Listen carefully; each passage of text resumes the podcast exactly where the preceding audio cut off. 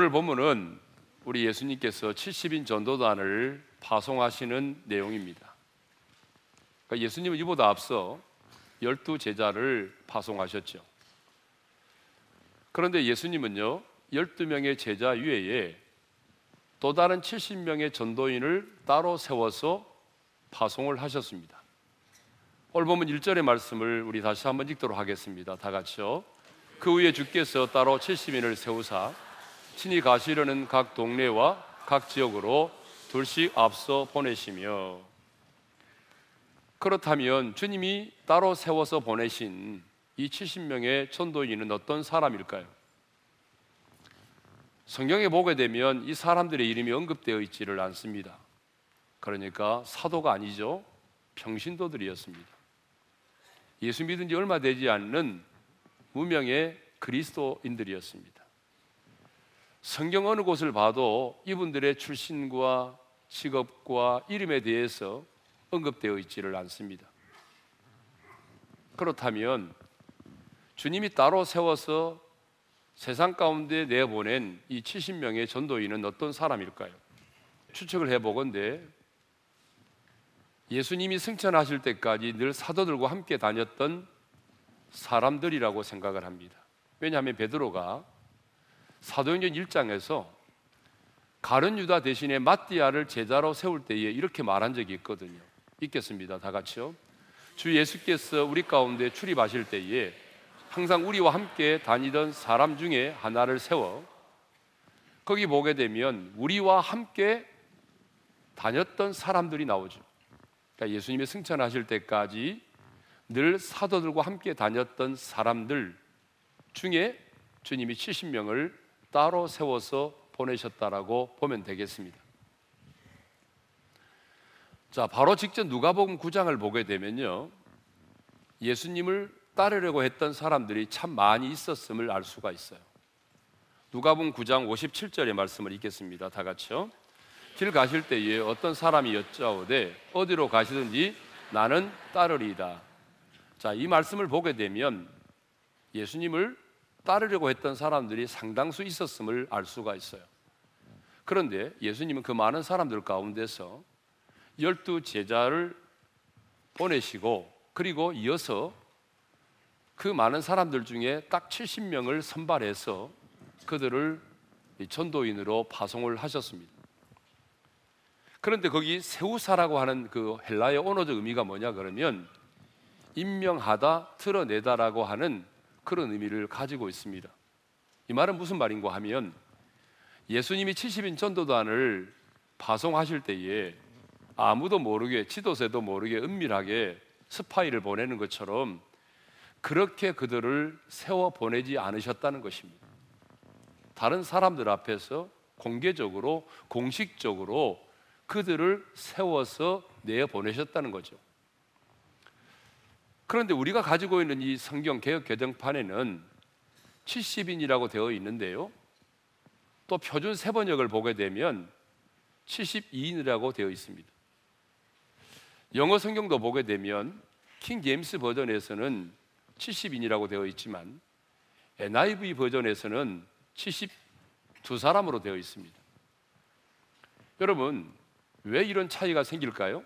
이런 차이는 사본상의 차이라고 말하는 것입니다.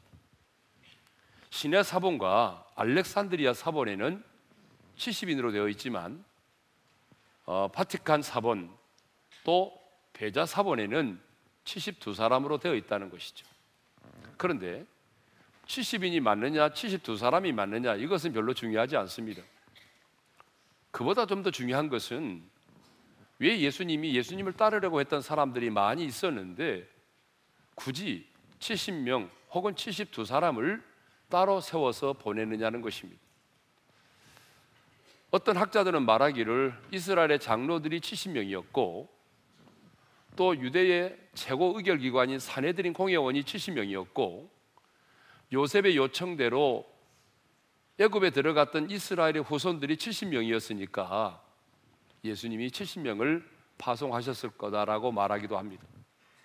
물론 그 말이 틀린 말은 아니겠죠. 근데 저는 그보다도 그 당시에 유대인들이 70이라는 숫자와 72라고 하는 숫자를 열방과 세상으로 인식하고 있었기 때문이라는 거예요. 왜 유대인들은 70이라고 하는 숫자와 72이라고 하는 숫자를 이 열방과 세상으로 인식을 하고 있었느냐? 그 이유는 여러분 장세기 10장에 보게 되면 노아의 홍수 이후에 각 족속과 민족들이 쭉 열거되고 있습니다. 근데 히브리어로 된 성경을 보게 되면 70족속으로 되어 있고요. 히브리 성경을 헬라어로 번역한 그 70인 역본을 보게 되면 72족속으로 되어 있어요. 그래서 유대인들은 온 세상과 열방을 이야기할 때에 늘 70과 72이라고 하는 숫자로 인식을 하고 있었다는 얘기죠. 그래서 예수님께서도 70명을 따로 세워 보내신 것은 온 열방 가운데 복음이 점점 점점 확산되기를 소망하는 마음으로 70명을 내 보냈다라고 보는 것입니다. 자, 그러면 예수님께서요.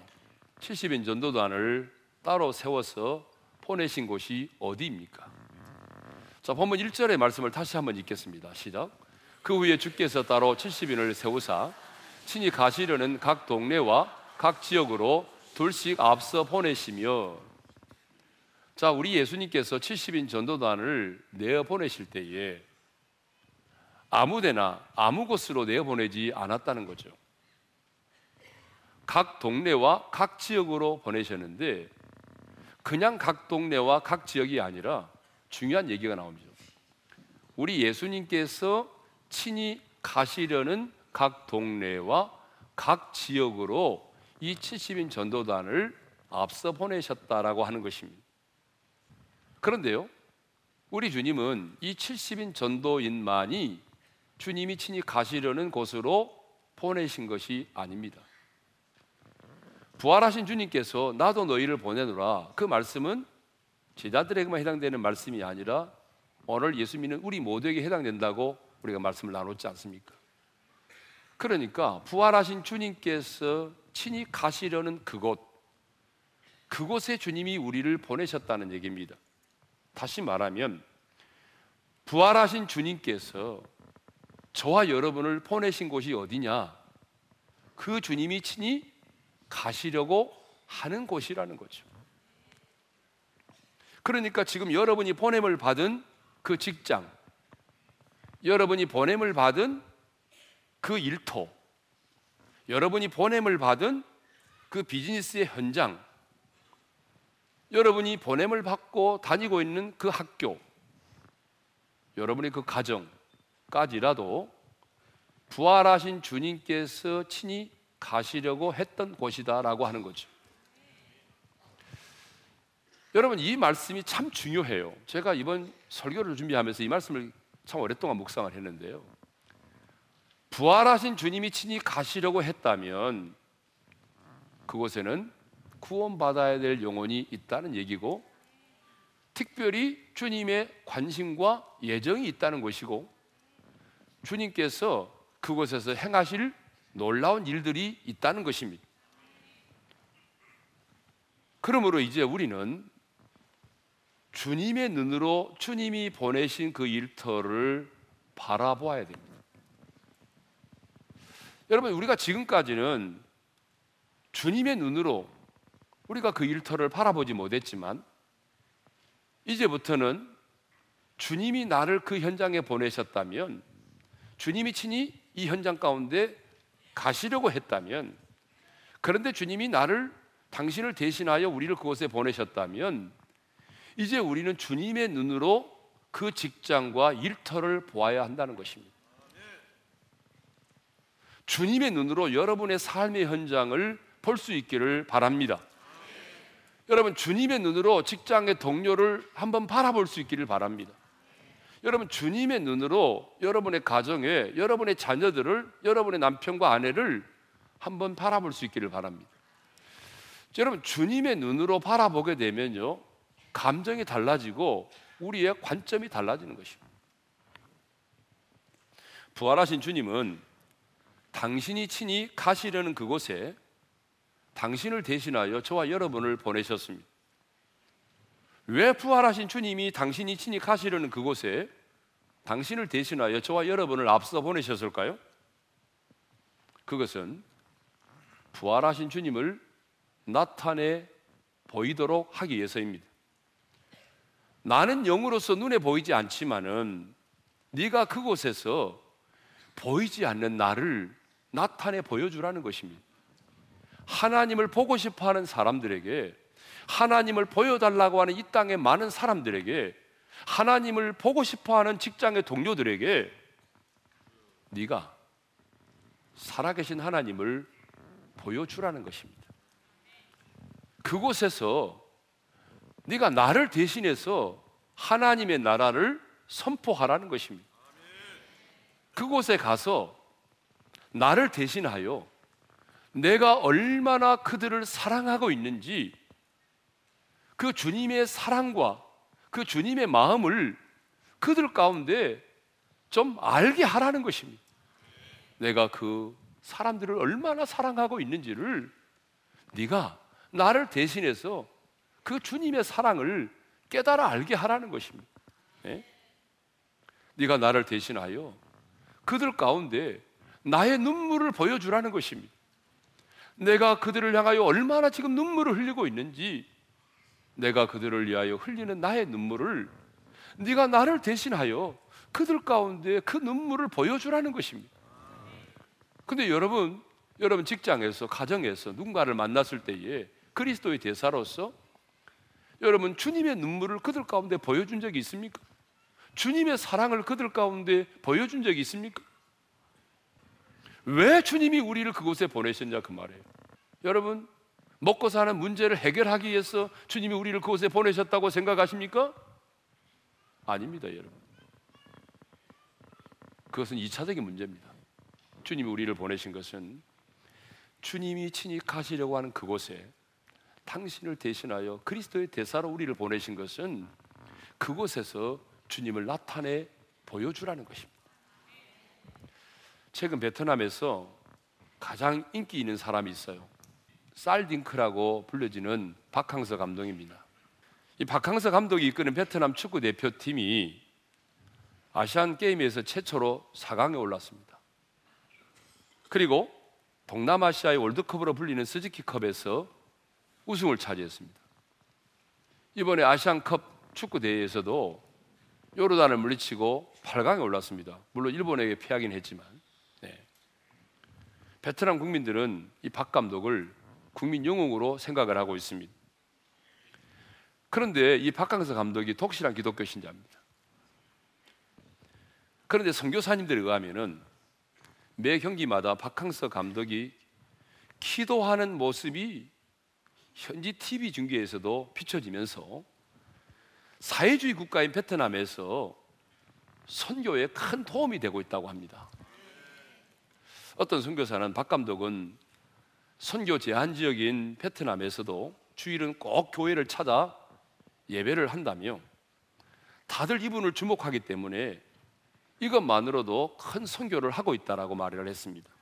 또한 선교사님은 박 감독은 인터뷰할 때도 베트남의 문화를 존중하고 아주 겸손한 자세를 견지하기 때문에 사람들이 이 사람 예수 믿는 사람이냐고 이렇게 물어오곤 하는데 그럴 때마다 네, 그렇다라고 대답을 해주면 그들의 반응이 어쩐지라고 반응을 한다는 것입니다. 여러분, 바로 이 모습이 보냄을 받은 자의 모습이 아닐까요? 여러분, 우리가 완전한 모습이 아닐지라도 어떻게 우리가 완전한 모습을 보여줄 수 있겠어요? 완전한 모습을 아닐지라도 이렇게 박 감독처럼 우리 삶의 현장에서 보냄을 받은 자로서 여러분 그리스도를 나타내고 드러내 보여야 한다는 것입니다. 지금 여러분이 머물러 있는 그곳은 바로 우리 주님께서 당신을 대신하여 보내신 곳입니다. 그러므로 그리스도의 대사로 보냄을 받은 우리는 그곳에서 하나님의 나라를 선포하고 보이지 않은 하나님을 나타내 보여줄 수 있어야 합니다. 자, 그러면 예수님은요, 이 70인 전도단을 이제 파송하실 때에 어떻게 보내셨습니까? 다시 한번 1절을 읽겠습니다. 시작. 그 후에 주께서 따로 70인을 세우사 친히 가시려는 각 동네와 각 지역으로 둘씩 앞서 보내시며 거기 보니까 둘씩 앞서 보냈다고 했습니다. 근데 예수님은요, 바로 직전에 예수님의 열두 제자를 보내실 때도 둘씩 둘씩 짝을 지어 보내셨어요. 마가복음 6장 7절의 말씀을 읽겠습니다. 시작. 열두 제자를 부르사 둘씩 둘씩 보내시며 더러운 귀신을 제어하는 권능을 주시고 자 그러면 왜 주님께서는 열두 제자를 파송하실 때도 70인 전도단을 파송하실 때도 여러분 두 사람씩 짝을 지어서 내어 보내셨을까요? 여러분 주님께서 두 사람씩 짝을 지어 보낸 이유가 있습니다. 두 가지 이유가 있는데 그 첫 번째 이유가 뭐냐 그러면 혼자 일하지 말고 서로 동역하도록 하기 위해서입니다. 자, 무엇 하기 위해서라고요? 서로 동역하도록 하기 위해서. 이제 이들이 나가서 해야 될 일이 뭡니까? 뭐 이들이 여러분 나가서 하는 일이 뭐예요? 지금 사람을 낚는 어부로서의 사명을 감당해야 되잖아요. 영적인 추수를 해야 된단 말입니다. 그런데 여러분 사람을 낚는 어부의 사명, 영적 추수는 뭐죠? 최고의 영적인 전투입니다. 여러분 죄와 사망의 법 아래 매어 있는 어둠의 권세 아래 있는 영혼들을 적진 속으로 뛰어들어가서 그들을 구원해 내는 일이기 때문에 이것이야말로 최고의 영적인 전투입니다. 그런데 여러분 전투는 나 홀로 하는 게 아니에요. 전투는 반드시 함께 동역하는 사람이 있어야 하는 거죠. 이스라엘이 아말렉과 싸울 때에 그때 보게 되면 어떻게 하던가요? 여호수아는 군대를 이끌고 나가서 싸우고 그 다음에 모세는 어떻게 했나요? 아론과 후를 데리고 산에 올라가서 기도를 했습니다. 여호수아는 싸우고 모세는 기도했어요. 예? 마찬가지입니다, 여러분. 우리가 영적인 전쟁을 치를 때도 똑같습니다. 한 사람은 누군가에게 복음을 전하고 한 사람은 복음을 전하는 자와 듣는 자를 위하여 기도를 해 줘야 하는 거죠. 이렇게 협력을 해야 된단 말입니다. 동역이 필요하다는 얘기죠. 이것을 보게 되면 하나님의 뜻은 나 홀로 일하는 것이 아닙니다. 동역하는 것입니다. 그러므로 하나님께서 보내신 그 현장에서 여러분 모든 일을 혼자 하려고 하지 마세요. 동역을 하십시오. 직장에 들어가서 신우회를 만드는 일, 복음을 전하는 일, 선한 영향력을 끼치는 이 모든 일을 할 때에 여러분 홀로 하려고 하지 말고 동역을 하셔야 돼요. 동역자가 없습니까? 동역할 수 있는 기도할 수 있는 사람을 보내달라고 기도하세요. 함께 기도할 수 있는 사람을 찾으세요. 함께 복음을 전할 수 있는 사람을 찾으세요. 선한 영향력을 흘러보낼 수 있는 사람을 찾으세요. 있어요, 반드시. 여러분, 사도 바울이 복음을 전하러 가는 곳곳마다 반드시 누가 있었냐 그러면 핍박자가 있었어요. 그런데 놀라운 것은 자기를 박해하는 사람만 있는 것이 아니었다는 거예요. 놀라운 사실은 바울이 어디를 가든지 간에 하나님이 그를 돕도록 예비해 놓은 동역자가 있었다는 얘기입니다. 그러므로 여러분 홀로 하려고 하지 말고 반드시 동역자를 찾으셔서 동역자와 함께 더불어 하나님께서 맡기신 귀한 일들을 감당할 수 있기를 바랍니다. 한 사람이 열 걸음보다 열 사람의 한 걸음이 더 낫다는 말이 있습니다. 주의 일도 그렇습니다. 나홀로 하는 것보다는 동역자들과 함께 더불어 하는 것이 훨씬 좋습니다. 자, 우리 어린교회가 지금 이제 다음 세대와 한국교회를 위해서 많은 일들을 감당하고 있습니다. 우리 교회가 하고 있는 대부분의 일들은 우리 교회만을 위한 프로그램은 거의 없습니다. 많지 않아요. 대부분이 우리 교회가 하고 있는 일들은 뭡니까? 한국 교회를 섬기고 다음 세대를 세우는 일을 하고 있습니다. 그런데 여러분 이 모든 일들을 담임 목사인 저 혼자의 힘으로 할 수 있었겠습니까? 불가능합니다. 여러분 우리 교회가 이렇게 한국 교회를 다양한 분야에서 이렇게 섬길 수 있는 것은 저 혼자의 힘이 아닌 어쩌면 저보다도 더 많이 헌신하고 어쩌면 저보다도 더 많이 무릎을 꿇어 기도하고 저보다도 더 많은 눈물을 흘리고 시간과 물질을 아낌없이 드리는 많은 통역자들이 있었기 때문에 가능합니다. 우리 교회는 참 신실한 통역자들이 많이 계십니다. 물론 그렇지 않은 분도 있어요.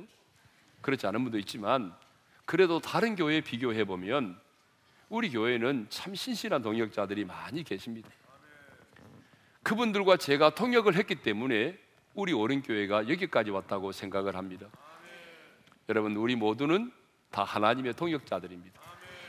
하나님이 주신 거룩한 비전 우리 모두가 함께 하나님의 통역자가 되어서 이루어 갈 수 있기를 바랍니다. 자, 왜 예수님께서 두 사람씩 짝을 지어 내보냈느냐? 또 하나의 이유가 있습니다. 그 또 하나의 이유가 뭐냐 그러면 증인의 자격을 갖추도록 하기 위해서입니다. 자, 그들은 지금 예수 그리스도에 대하여 증언하기 위해서 나가는 것입니다. 자신이 복음이 아니라 내 자신이 복음이 아니라 예수 그리스도가 복음이라고 하는 사실을 사람들에게 증언하기 위해서 나가고 있는 것입니다. 전도라고 하는 것이 뭐예요? 그리스도에 대해서 증언하는 것이 전도입니다. 전도는 결코 변론이 아닙니다. 가끔 보게 되면 전도를 하려고 하는 사람이 증언을 하는 것이 아니라 변론을 하려다가 상대방과 싸우고 열받아서 돌아오신 분들이 많이 계십니다. 주로 그런 사람들이 누구냐면 신학생들입니다. 신학생들은 좀 들은 게 있어 갖고요. 뭔가 증언을 하려고 하는 게 아니라 가서 열심히 변증을 하려고 하는 거죠.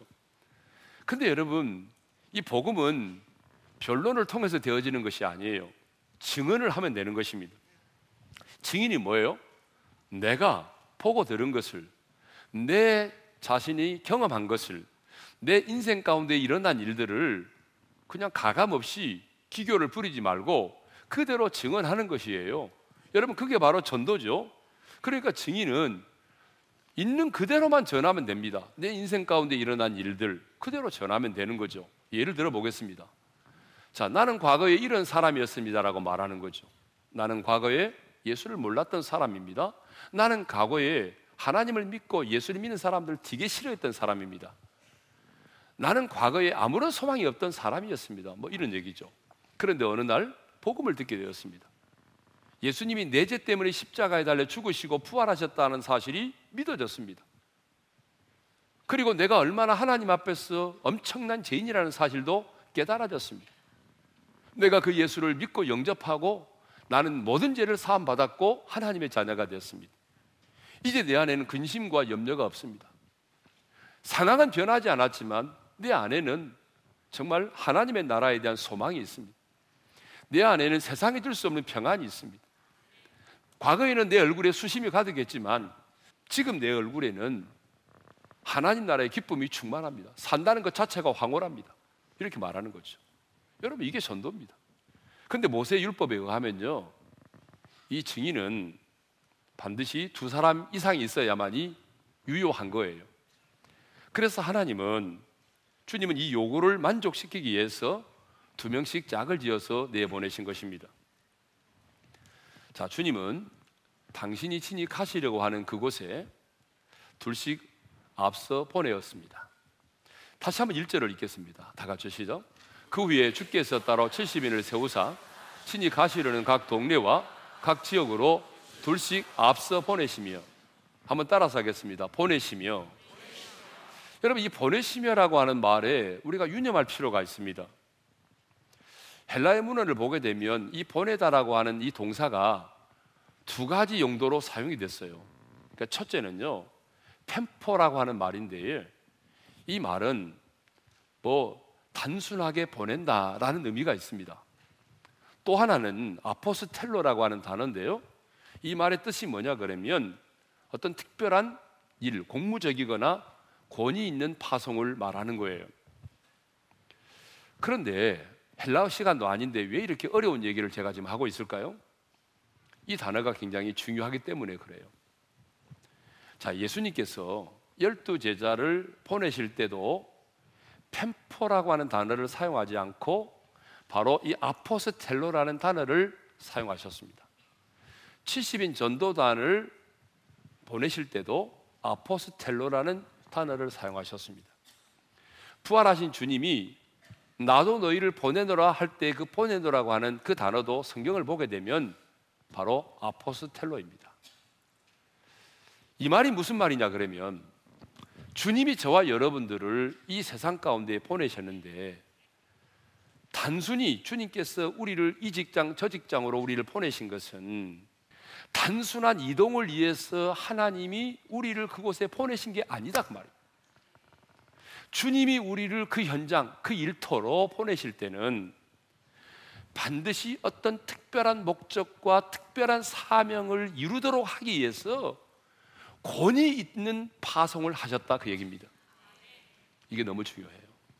우리는 너무나 많은 경우에 아, 내가 어쩌다 여기까지 오게 됐지 이렇게 생각할 때가 참 많아요. 내가 어쩌다 이 직전까지 오게 됐나? 이런 생각을 할 때가 많습니다. 아닙니다. 하나님께서 여러분들을 그 일터로 그 현장 가운데 보내셨다면 단순한 이동을 위해서 보내신 것이 아니고 특별한 사명과 특별한 목적을 가진 권위 있는 파송을 하셨다는 얘기입니다. 뿐만 아니라 부활하신 주님께서 이제 우리들을 이렇게 보내셨는데 이 단어가 동일하다고 그랬잖아요. 그러니까 예수님께서 열두 제자를 세상 가운데 보내실 때에 그들에게 주셨던 권세와 사명과 목적 70인 전도단을 내어 보시면서 그들에게 주셨던 그 권세와 사명과 목적 이것이 우리에게도 동일하게 부여됐다는 얘기입니다. 주님께서 저와 여러분들을 세상 가운데 보내실 때도 열두 제자와 마찬가지로 70인 전도인과 마찬가지로 저와 여러분에게도 동일한 사명과 동일한 권세와 동일한 목적을 주신 다음에 우리를 내보내셨다 그 말이에요. 여러분 이건 너무 다른 거예요. 예? 자 예수님은 그래서 열두 제자를 파송하시면서 모든 귀신을 제어하며 병을 고치는 능력과 권위를 주셨습니다. 그리고 하나님의 나라를 전파하도록 했죠. 누가복음 9장 1절과 2절의 말씀을 읽겠습니다. 다 같이요. 예수께서 열두 제자를 불러 모으사 모든 귀신을 제어하며 병을 고치는 능력과 권위를 주시고 하나님의 나라를 전파하며 보냄을 받은 열두 제자들은 각 마을에 두루 다니면서 곳곳에서 복음을 전하고 병을 고쳤습니다. 자, 누가복음 9장 6절의 말씀을 읽겠습니다. 시작. 제자들이 나가 각 마을에 두루 다니며 곳곳에 복음을 전하며 병을 고치더라. 그런데요. 70인 전도단을 파송하시면서도 주님은 그들에게 뱀과 정갈을 밟으며 원수의 모든 능력을 제어할 권능을 주셨습니다. 여러분 누가복음 10장 19절을 읽겠습니다. 시작. 내가 너에게 뱀과 정갈을 밟으며 원수의 모든 능력을 제어할 권능을 주었으니 너희를 해칠 자가 결코 없으리라.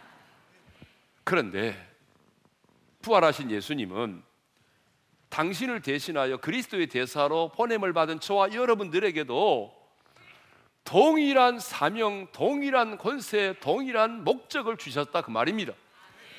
그래서 부활하신 예수님은 승천하시기 직전에 이렇게 말씀하셨습니다.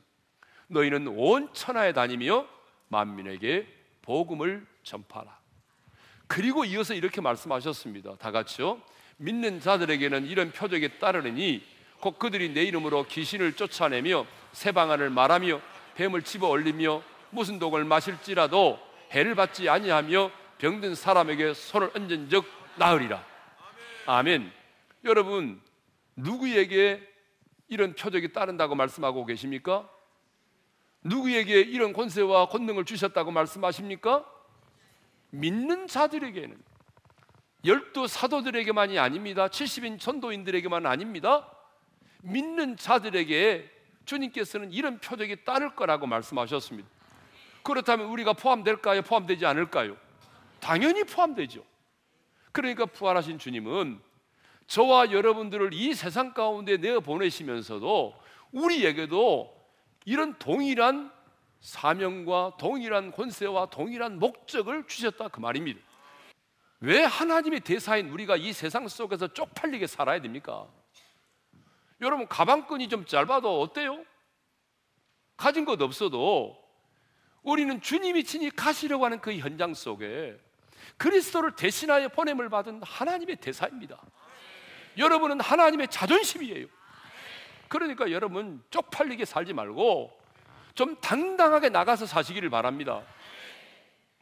그래서 16절에 보게 되면요. 이런 말씀이 있어요. 자, 우리 한번 읽겠습니다. 다 같이요. 너희 말을 듣는 자는 곧 내 말을 듣는 것이요. 너희를 저버리는 자는 곧 나를 저버리는 것이요. 나를 저버리는 자는 나 보내신 이를 저버리는 것이라 하시니라. 여기서 듣는다라고 하는 말은 환영한다, 순종하다 그런 의미가 있어요. 반대로 저버리다라고 하는 말은 거부하다, 뭐 거절하다, 무시하다 그런 의미가 있습니다. 무슨 말입니까? 오늘 우리가 그리스도의 대사로 그리스도를 대신하여 나아가서 누군가에게 우리가 이렇게 복음을 전하는데 내가 전하는 복음을 듣는 것은 예수님을 환영하고 순종하는 것이 된다는 거예요. 근데 반면에 내가 전하는 복음을 저버리는 것은 예수님을 저버리고 예수님을 거부하고 예수님을 거역하고 예수님을 무시하는 것이 된다는 거예요. 그러므로 여러분, 우리가 복음 전하다 보게 되면 참 낙심이 될 때가 많죠. 열심히 기도하고 또 중보 기도까지 부탁을 드리고 공을 들여 가지고 어느 날 만나서 나를 잡아 가지고 딱 복음을 전하는데 반응이 뭐예요? 다시는 내 앞에서 그 얘기 하지 마라. 너 예수 얘기 하려면 다시는 나를 만나지 마. 이렇게 말할 때가 있단 말이에요. 근데 여러분 그럴 때 정말 우리가 기분 나쁘잖아요. 그런데 오늘 말씀을 보게 되면 상대방이 내가 전하는 복음을 받아들이지 않았다고 그래서 기분 나빠할 이유가 없다는 거예요. 낭망치 말아야 돼요. 무시당했다고 그래서 여러분 낙심하지 말아야 된다 그 말입니다. 왜냐하면 그들이 지금 나를 거절한 것이 아니에요. 예수 그리스도를 거절한 겁니다. 여러분 우리는 지금 그리스도를 대신하여 그리스도의 대사로 나아가서 전하는 자들입니다. 그러니까 그들이 나를 지금 거부하고 나를 무시한 게 아니에요. 그들은 예수 그리스도를 거부하고 예수 그리스도를 무시한 거예요. 그러니까 여러분 기분 나빠하지 않기를 바랍니다. 성도 여러분, 우리는 부활하신 주님이 친히 가시려고 하는 그 현장에 주님을 대신하여 보내심을 받은 그리스도의 대사입니다. 부활하신 주님이 친히 가시려고 하는 그곳에 당신을 대신하여 그리스도의 대사로 보내셨습니다. 부활하신 주님이 지금 여러분을 그 병원에, 그 학교에, 부활하신 주님이 치열한 비즈니스의 그 현장 가운데, 땀 흘리는 공사의 현장 속에, 알바의 현장 가운데 주님이 보내셨습니다. 그렇다면 여러분, 이제 두려워하지 마십시오. 그리스도의 대사로 당당히 나가시기를 바랍니다. 세상을 이기신 주님, 사망 권세를 이기신 주님이 늘 함께 하시면서 여러분과 동행하실 것입니다. 이제 주님이 보내신 그곳에서 살아계신 하나님을 나타내 보여줄 수 있기를 바랍니다. 나를 보내신 그 하나님이 얼마나 이디하신 하나님이신지, 나를 보내신 하나님이 얼마나 신실하신 하나님이신지를 그들에게 나타내 보여줄 수 있기를 바랍니다. 하나님이 얼마나 그들을 사랑하는지, 그들을 향한 하나님의 사랑이 얼마나 큰지, 그들을 향한 하나님의 눈물이 어떤 것인지를 여러분들이 똑똑히 보여줄 수 있기를 바랍니다. 그 현장 속에서 병든 자가 있다면 예수의 이름으로 기도하여 고치게 하시고 귀신 들린 자가 있다면 예수의 이름으로 내어 쫓고 눌린 자가 있다면 예수의 이름으로 그들을 자유케 할 수 있기를 바랍니다. 그리고 이 세상의 근심과 수많은 실패와 죽음 앞에서 두려웠던 그들에게 평안의 복음을 담대히 전할 수 있기를 바랍니다. 하나님은 이 일을 위하여 저와 여러분을 부르셨고 저와 여러분을 그리스도의 대사로 보내신 것입니다. 그러므로 이제 우리는 그리스도의 대사로서 복음과 함께 나갈 수 있기를 바랍니다. 이제 우리 찬양하겠는데요. 이 찬양은 너의 가는 길에 주의 평강이 있으리입니다. 여러분 참 의미 있는 찬양이에요. 아무렇게나 입술로 부를 수 없는 찬양입니다. 오늘 주신 말씀을 마음에 새기면서 여러분 마음을 다하여 여러분의 신앙의 고백을 담아서 이 찬양을 하나님께 드릴 수 있기를 바랍니다. 너의 가는 길에 주의 평강 있으리 평강의 왕 함께 가시니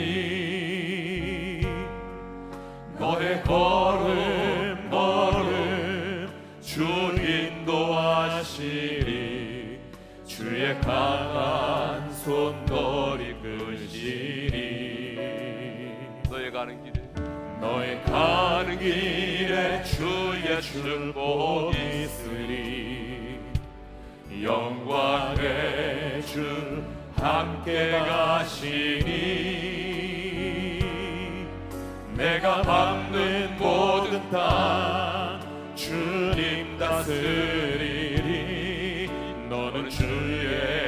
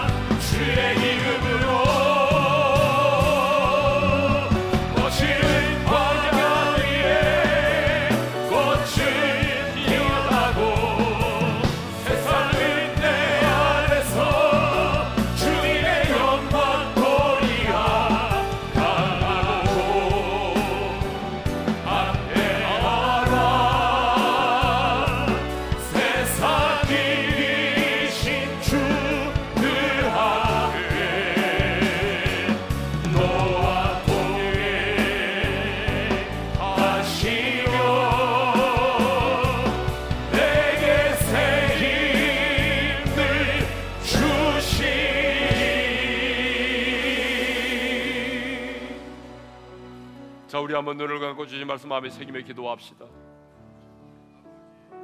부활하신 주님은 당신이 친히 가시려고 하는 그곳 당신을 대신하여 우리를 보내셨습니다. 여러분이 머물러 있는 그 현장은 내가 어쩌다 이곳에 있게 됐지라고 생각하지 마세요.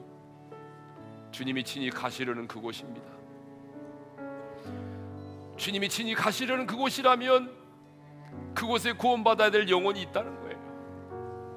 주님이 친히 가시려는 곳이라면 그곳을 향한 주님의 사랑과 관심이 있다는 거예요. 주님이 친히 가시려고 한다면 그곳에서 주님이 행하실 일이 있다는 거예요. 바로 그것 때문에 주님이 여러분을 앞서 보내신 것입니다. 그 현장 속에서 주님의 눈으로 그 현장을 바라보면서 주님의 눈으로 직장의 동료들을 바라보면서 하나님이 어디 있느냐고 말하는 사람들에게 하나님을 나타내 보여주라는 것입니다. 내가 그들을 얼마나 사랑하고 있는지를 보여주라는 거예요. 그들을 향한 나의 눈물이 무엇인지를 너의 눈물을 통해서 보여주라는 것입니다. 그곳에서 하나님의 영광을 나타내라는 거예요. 그것을 위해서 주님이 우리를 보내셨습니다. 우리가 그렇게 살아간다면 여러분 주님은 여러분의 먹고 사는 문제를 책임져 주십니다. 나머지는 걱정할 필요가 없어요. 주님이 책임지세요. 오늘 이 시간에 우리 함께 기도합시다. 주님, 주님이 친히 가시려고 하는 그곳, 내가 그리스도의 대사로 가겠습니다. 주님의 눈으로 그 현장을 바라보겠습니다. 통역할 수 있는 자를 내게 붙여주시고, 내가 그 현장 속에서 하나님의 일하심을 드러내겠습니다. 하나님이 어떤 분이신지, 하나님 얼마나 그들을 사랑하시는지, 하나님의 눈물이 어떤 것인지를 내가 그들 가운데 나타내 보여주겠습니다. 주님, 나와 함께 도와주십시오. 주님, 나에게 성령을 부어 주십시오. 다 같이 우리 주여 한번 외치고 부르짖어 기도하십시다. 주여! 할렐루야, 우리 아버지 하나님. 아버지께서 나를 보내신 것 같이 나도 너희를 보내노라. 주님, 주님이 가시려는 그곳, 그 주님의 주님이 친히 그곳에 우리 있는 곳이 주님이 나를 보내셨습니다. 하나님 바로 그곳에 주님 부활하신 주님이 당신을 대신하여 그리스도의 대사로 나를 그 보내셨습니다. 아버지 하나님, 내가 우연히 그곳에 않다고 주시옵소서. 생각지 말게 도와주시고 이제 그곳에 때 주님이 하나님 했던 그곳에 구원받아야 될 영혼이 있으기에 주옵며 하나님의 사랑과 관심이 그곳에 있기에 하나님께서 가신 일이 그곳에 있기에 주님이 나를 보내셨사오니 주여 나에게 한 장씩 성경자를 붙여주시고 주여 나의 그 현장 속에서 이제는 하나님을 보여줄 수 있기를 원합니다. 하나님이 얼마나 인자하신 하나님의 신비신 하나님 하나님이 그들을 얼마나 사랑하시는지 하나님의 눈물이 어떤 것들이신지 우리가 그들에게 하나님의 사랑과 관심과 예정과 눈물을 보여줄 수 있기를 원합니다. 그래서 하나님 그땅 가운데 하나님의 나라를 선포하게 하시고 하나님의 영광이 만방에 드러날 수 있도록 주여 우리에게 은혜를 베풀어 주시옵소서. 하나님 아버지 가겠습니다. 주님이 친히 가시려고 했던 그곳 그리스도의 대사로 나를 보내셨습니다 이제 주님의 눈으로 현장을 보기를 원하고 주님의 눈으로 내 직장의 동료들과 가족들을 볼 수 있기를 원합니다. 주님 그곳에서 하나님이 어디 있냐고 말하는 사람들에게 살아계신 하나님을 보여줄 수 있기를 원합니다. 그들의 영혼을 하나님이 얼마나 사랑하시는지 그들을 향한 하나님의 사랑을 보여주기를 원하고 그들을 향한 하나님의 눈물이 어떤 것인지를 보여주기를 원합니다. 그 땅 가운데 하나님의 나라를 선포하게 하셔서 병든 자는 고침받게 하시고 귀신 들린 자는 자유케 되기를 원합니다. 그래서 그 땅 가운데 그 현장 속에 하나님의 영광이 드러나게 하여 주옵소서. 이제는 우리 주 예수 그리스도의 은혜와 하나님 아버지의 영원한 그 사랑하심과 성령님의 감동 감화 교통하심이 주님이 보내신 그곳 그 현장에 가서 주님을 나타내 보여주기를 원하고 주님의 영광을 만방에 드러내기를 원하는 모든 지체들 위해 이제로부터 영원토로 함께 하시기를 축원하옵나이다. 아멘.